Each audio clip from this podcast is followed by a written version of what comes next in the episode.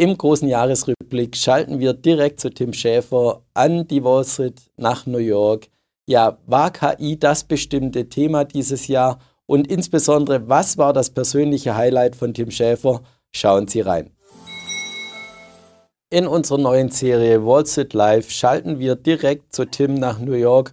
Freue mich sehr, dass du wieder Zeit hast für uns, Tim. Grüße dich. Hallo, David. Ja, zum Jahresabschluss haben wir uns ein besonderes Thema vorgenommen oder auch mehrere Themen. Wir wollen das Börsenjahr so etwas Revue passieren lassen und dann kommen wir natürlich an einem Thema nicht rum.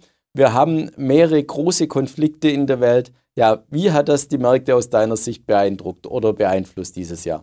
Ja, gut, das äh, klar beeinflusst die, die Börse, die ganzen Unternehmen. Wir hatten ja Logistikprobleme auch schon vorher mit äh, Corona.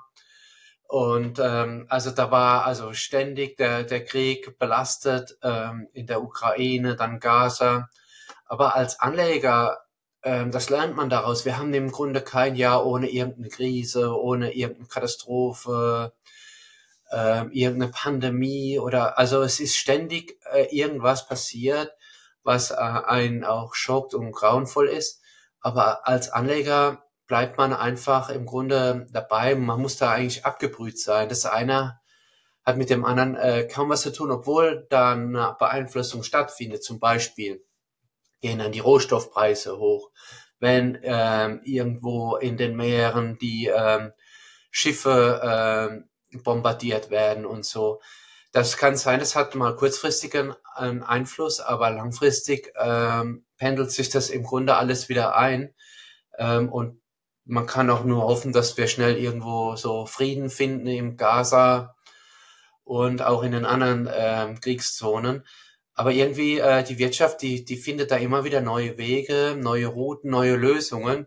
Und äh, obwohl wir ja abgeschnitten sind von äh, den Gaslieferungen aus Russland, hat man das dann doch irgendwo auch für Europa dann ersetzt. Äh, ja, also es gibt immer wieder eine Lösung und man sollte sich da auch nicht äh, groß äh, negativ als Investor beeinflussen lassen. Ja, die Energiekrise hast du schon angesprochen, was natürlich auch maßgeblich zu der hohen Inflation in Europa geführt hat. Ähm, vor allem auch letztes Jahr und auch dieses Jahr, vielleicht im Frühjahr noch. Mittlerweile sehen wir auf dieser Front vielleicht eine leichte Entspannung. Natürlich auch ähm, die Zinspolitik im, im Gegensatz dazu. Ja, wie sehr hat die Inflation und natürlich auch die Zinspolitik in Amerika, aber auch in Europa entgegengewirkt? Ja, klar, die haben schon die Konjunktur äh, äh, ja, genau, abgemildert, diese große Euphorie. Ähm, du Unternehmen, du kannst ja mal sehen, im Tech-Sektor, da ist ja, da kam ja ein Abbauprogramm nach dem nächsten. Äh, und, und das war auch zum Teil massiv, ob das jetzt Alphabet war oder, also das, das war so Meta, die haben ja massiv Personal abgebaut, 20 zum 10 Prozent, 20, sogar manche 30 Prozent. Ähm, und das findet jetzt immer noch statt. Wenn du die Nachrichten anschaust, ständig ist eine neue Firma auch in Europa, die sagt, hey, wir bauen 1000 Leute ab, wir bauen 2000, 10.000. Also ist schon massiv. Ähm, Andererseits ähm, entspannt die dann natürlich auf der Kostenseite äh, die Belastungen ähm, im nächsten Jahr oder vielleicht gibt's erstmal eine Delle, weil die haben so Abfindungsprogramme und Sonderkosten, aber äh, langfristig wird es dann auch, ähm, wenn die Unternehmen davon auch profitieren, auch im klassischen Sektor ähm, Spielzeughersteller haben Abbauprogramme und also es ist unglaublich, was da alles passiert, aber irgendwie der Arbeitsmarkt ist trotzdem intakt und die Leute finden dann neue Jobs und das geht irgendwie auch wieder weiter und dann aufwärts und ja, es ist äh, erstaunlich, wie, wie die Selbstheilungskräfte überall wirken und man muss eigentlich als Investor, als Anleger äh, positiv sein. Ja, und wollen wir vielleicht nochmal äh, die Zinsen kurz besprechen.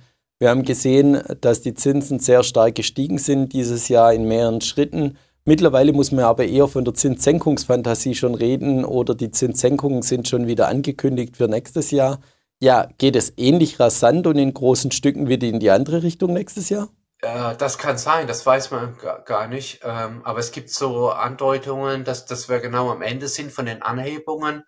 Vielleicht kommt dann eine ähm, Erleichterung auch auf der Zinsseite im nächsten Jahr. Es scheint so zu sein, wie schnell es da runtergeht. Keine Ahnung. Aber das Erstaunliche ist ja, die haben ja die Zinsen vielleicht vier Prozentpunkte erhöht weltweit, die Zentralbanken überleg mal, das war ein massiv, was du angesprochen hast, David, das war ja ein massiver Eingriff und extrem schnell eigentlich, brutal. Aber wahrscheinlich hatten sie auch zu lange gewartet gehabt, die Zentralbank, gerade auch die Fed. Und dann haben sie überreagiert. Aber der, äh, der Immobilienmarkt hat kaum korrigiert. Man hätte gedacht, das, das hätte ja eine Wucht auslösen können und die Immobilienpreise hätten kollabieren müssen eigentlich. So massiv war das. Aber die Leute haben ja natürlich ähm, auch das erkannt, die haben langfristig ihre Hypotheken eingeloggt. 30 Jahre fix. Viele sind da ziemlich gut aufgestellt. Die sind ja kaum beeinflusst worden davon. Oder äh, viele äh, haben irgendwie so einen Schwerpunkt, haben entdeckt, dass zu Hause als ihren Lebensmittelpunkt seit Corona und so, machen ihre Zoom-Meetings, gehen gar nicht mehr so häufig ins Büro, Homeoffice und so. Und denen ist das Haus ähm, entsprechend wichtig und die sind jetzt auch nicht so beeindruckt. Ähm, insofern ist der Immobilienmarkt ziemlich äh, ungeschoren davongekommen. Es gab vielleicht eine kleine Korrektur, aber nicht so brutal, wie man erwartet hätte. Also das ist schon erstaunlich. Manchmal wirkt das gar nicht so, was die Fed macht und so, so, so massiv.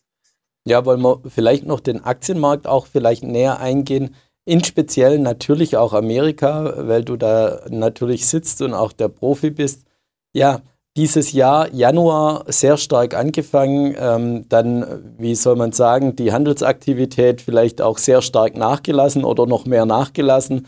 Also ein sehr ruhiges Frühjahr, sehr ruhigen Sommer dann im Herbst etwas äh, schwächer tendiert, um dann die letzten zwei Monate nochmal Vollgas zu geben. So vielleicht kurz zusammengefasst. Aber darüber alles das Thema KI bestimmend dieses Jahr. Die Tech-Werte in den USA natürlich alles sensationell gelaufen. Ja, ist es da auch für dich das bestimmte Thema gewesen oder siehst du auch noch andere Branchen, die vielleicht auch noch interessant waren, aber die nicht so im Fokus dieses Jahr waren? Ja, gerade die Branchen, die nicht so im Fokus sind, äh, abseits der Takes, äh, die, die, auch ziemlich relativ gesehen hoch bewertet sind, KGV-mäßig, ähm, da, da kann man sich als Value-Anleger, schaue ich mich da um, also zum Beispiel, was ich interessant finde, die Banken, die, die machen nur noch weniger als fünf Prozent vom S&P 500 aus, ja, das ist der Wahnsinn, das ist eine wichtige Branche und die ist unter ferner Liefen, die war noch nie so gering bewertet also es ist unglaublich, was für ähm, Bewertung man da sieht, dass äh, so eine Citibank, die habe ich selbst, äh, muss dazu sagen, 50 Prozent unter dem Buchwert. Eine Wells Fargo gibt's rund um den Buchwert und so. Also die sind sehr, sehr günstig. Das liegt auch an Basel III. Gut, die, die Auflagen, die Regularien für die Eigenkapitalanforderungen werden verschärft im, in einem Jahr. Das wird schwieriger werden für die Banken, aber insgesamt sind die zu stark abgestraft worden, meiner Meinung nach. Zumal die steigenden Zinsen sind ja eigentlich gut fürs Bankgeschäft, weil du hast eine höhere Marge für das Verleihen von Geld, das Kerngeschäft von den Banken eben. Also zum Beispiel ähm, schaue ich dann gerne so Sachen an, die total unter die Räder gekommen sind, ob es da vielleicht Chancen gibt hier und da. Die Frage ist, so kleinere, mittelgroße Banken, da gab es ja auch etliche Schieflagen. Ähm, wer da ganz abgebrüht ist, schaut sich das an, aber es gibt da auch viele Warnungen, die sagen, vielleicht kommen da noch einige. In Amerika gab es ja da Signature Bank und, und zwei, drei, die da richtig äh, im Grunde in die Pleite geschlittert sind. Ähm, aber das wäre mir zu heiß, ehrlich gesagt, um im mittleren Segment da bei den Banken einzusteigen. Ja, und wenn wir schon bei den Banken sind äh, und das Wort unter die Räder gefallen, äh, du schon in den Mund genommen hast, kommen wir natürlich als Schweizer Börse auch nicht drum rum, vielleicht äh, kurz die Credit Suisse und die UBS noch zu beleuchten. Wie hast du das aus Amerika wahrgenommen? Ja, das ist äh, schon äh, extrem gewesen. Dieser eine Quartalsgewinn von der UBS nach der Übernahme, der war so gigantisch, das war ein Rekordgewinn. Ich glaube, den hat man in der Bankengeschichte noch nie gesehen. Also das sind auch versteckte Werte gewesen. Die hat man dann in diesem einen Quartal gesehen. Ich glaube, im dritten Quartal war das bei der ähm, Credit Suisse. Also die haben auch viele Wert haltige Assets, allein die Kunden und alles, also über Jahrhunderte gewachsen, die ganzen Beziehungen. Ähm, das war so ein Lucky Buy, glaube ich, für die äh, UBS und die haben jetzt natürlich extreme Skaleneffekte und Größenvorteile, die sie nutzen können. Ähm, ja, das ist ähm, einerseits schade für die Credit Suisse Aktionäre. Die Aktie ist ja auch gefallen äh, bis fast ins Bodenlose und dann hat wieder einer davon profitiert. Ähm, das haben wir auch, das sehen wir wahrscheinlich noch häufiger, dass wir Branchen haben, wo dann manche, ob das jetzt, was weiß ich, in der Modebranche, im Einzelhandel, das sind auch viele, die kämpfen ums, ums Überleben im, im Medienbereich. Und ähm, da gibt's ja so viele Streamer, zum Beispiel auch in Amerika, und die kämpfen, die verdienen gar kein Geld, ähm, weil denen die Abos fehlen und, und die, die Kraft. Und dann sieht man da interessante Übernahmen und da profitieren wieder the winner takes it all. Die ganz Großen, die schnappen sich das dann. Das kann auch im Softwarebereich sein. Also da gibt's interessante Entwicklungen und das ist auch total spannend. Ja, und du als Value-Investor hast schon gesagt, du schaust auch Branchen an, die gerade nicht so gut laufen oder vorwiegend. Und dann auf der anderen Seite, wir sagten es, die Tech-Werte natürlich sensationell gelaufen. Schaust du die auch an und investierst tatsächlich auch noch in Tech-Werte, auch wenn sie schon 200, 300 Prozent im Plus sind dieses Jahr? Ja, das fällt mir ein bisschen schwer, aber so, so eine äh, Meta oder so eine Alphabet sind immer noch äh, super ähm, und attraktiv bewertet. Ähm, die haben viel Cash. Ich glaube, äh, äh, ja, warte mal, Alphabet hat 100 Milliarden Cash, Netto Cash. Ich glaube, kein Techie hat mehr ähm, als Alphabet, also die Google. Ähm, das ist interessant. Meta hat auch die Kosten gesenkt, investiert aber wie verrückt in diese äh, neuen Technologien und schreibt da ganz hohe Verluste. Da Mark Zuckerberg ist da ganz äh, optimistisch mit dem Metaverse, aber bislang hat er noch nicht geliefert. Investiert aber trotzdem Milliarden, also da ist er ziemlich abgebrüht. Ähm, auch investieren sie natürlich, was du auch schon angesprochen hast, künstliche Intelligenz, AI oder KI, wie man es nennt, also das wird auch spannend, auch für die Kapitalmärkte. Da gibt's ja immer mehr Fonds, die da drauf setzen. Und ähm, da ist auch die Frage, dass vielleicht auch viele äh, Jobs wegfallen könnten in der Investmentbranche, äh, die Analysten im Fondsmanagement und so weiter. Äh, da gibt's ja die Erwartung, ich glaube Goldman Sachs sagt 25 Prozent oder so der Jobs können da wegfallen. Aber irgendwo entstehen dann wieder neue Jobs. Also da würde ich mir jetzt auch keine großen Sorgen machen. Ja, und hast du in Amerika auch noch andere Schwerpunkte dieses Jahr gesehen, außer KI und die Tech-Werte? Ähm, andere Schwerpunkte im Großen und Ganzen jetzt eigentlich nicht so ein Wandel insgesamt, äh, dass die Leute sich fragen, okay, was passiert zum Beispiel im Gewerbeimmobilienmarkt, im Büromarkt und so, äh, wo ziehen die Leute künftig hin? Da gab es ja so in den Metropolen, so San Francisco und New York, gab es da auch ganz bekannte so Hedgefonds, die gesagt haben, oder Investoren und Firmen, die ihre ihr Headquarter verlagert haben. Zum Beispiel Tesla hat gesagt, wir gehen nach Texas. Ähm, der Karl Icahn mit seinem Hedgefonds ist nach Florida und so. Also da gibt's schon interessante äh, äh, Themen, äh, die so jetzt äh, die letzten Jahre äh, so stattgefunden haben. Und da fragt man sich, wo geht der Trend dahin?